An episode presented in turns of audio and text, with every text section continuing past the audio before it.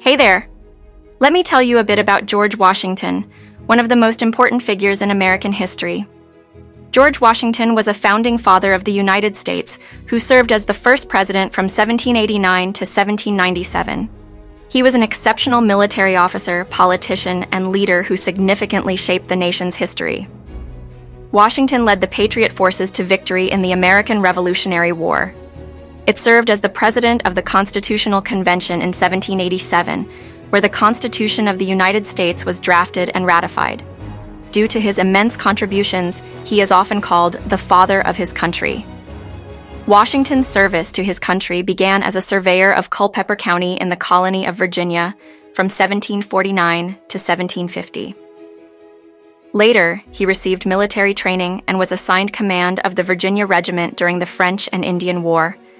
He was also elected to the Virginia House of Burgesses and named a delegate to the Continental Congress in Philadelphia, which appointed him the Continental Army's commander in chief.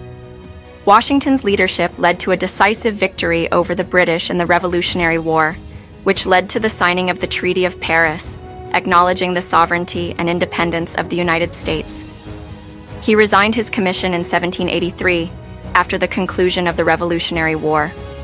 Washington's contribution to the adoption and ratification of the Constitution was crucial, and he was twice elected president unanimously by the Electoral College. As the first U.S. president, he implemented a strong, well financed national government while remaining impartial in a fierce rivalry that emerged between cabinet members, Thomas Jefferson, and Alexander Hamilton. Washington's legacy includes setting enduring precedents for the president's office, including republicanism, a peaceful transfer of power. Using the title Mr. President, the two term tradition. He also wrote an influential farewell address in which he spoke about the importance of national unity and the dangers that regionalism, partisanship, and foreign influence pose to it. Washington's image is an icon of American culture. He has been memorialized by monuments, a federal holiday, various media depictions, geographical locations, including the national capital, the state of Washington, stamps, and currency. In 1976, Washington was posthumously promoted to General of the Armies, the highest rank in the U.S. Army. He consistently ranks in both popular and scholarly polls as one of the greatest presidents in American history. George Washington was the first president of the United States. The first presidential election took place in 1788 1789, and the delegates at the convention expected Washington to become the first president. They left it up to him to define the office once elected, and he did a great job of it. Washington was inaugurated on April 30, 1789, with a big ceremony. He delivered a speech in the Senate chamber, asking for the happiness of the people of the United States. Although he preferred not to accept a salary, Congress insisted he take it. He also preferred to be called Mr. President over other titles proposed by the Senate. His executive precedents included the inaugural address, messages to Congress, and the cabinet form of the executive branch.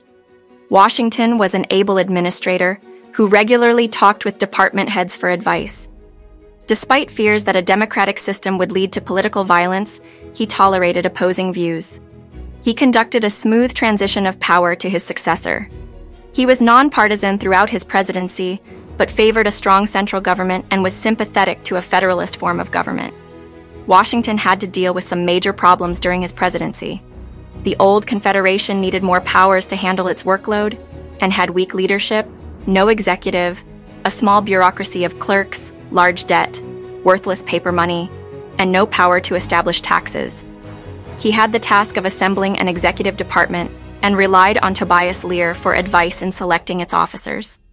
Britain refused to relinquish its forts in the American West, and Barbary pirates preyed on American merchant ships in the Mediterranean before the United States even had a navy.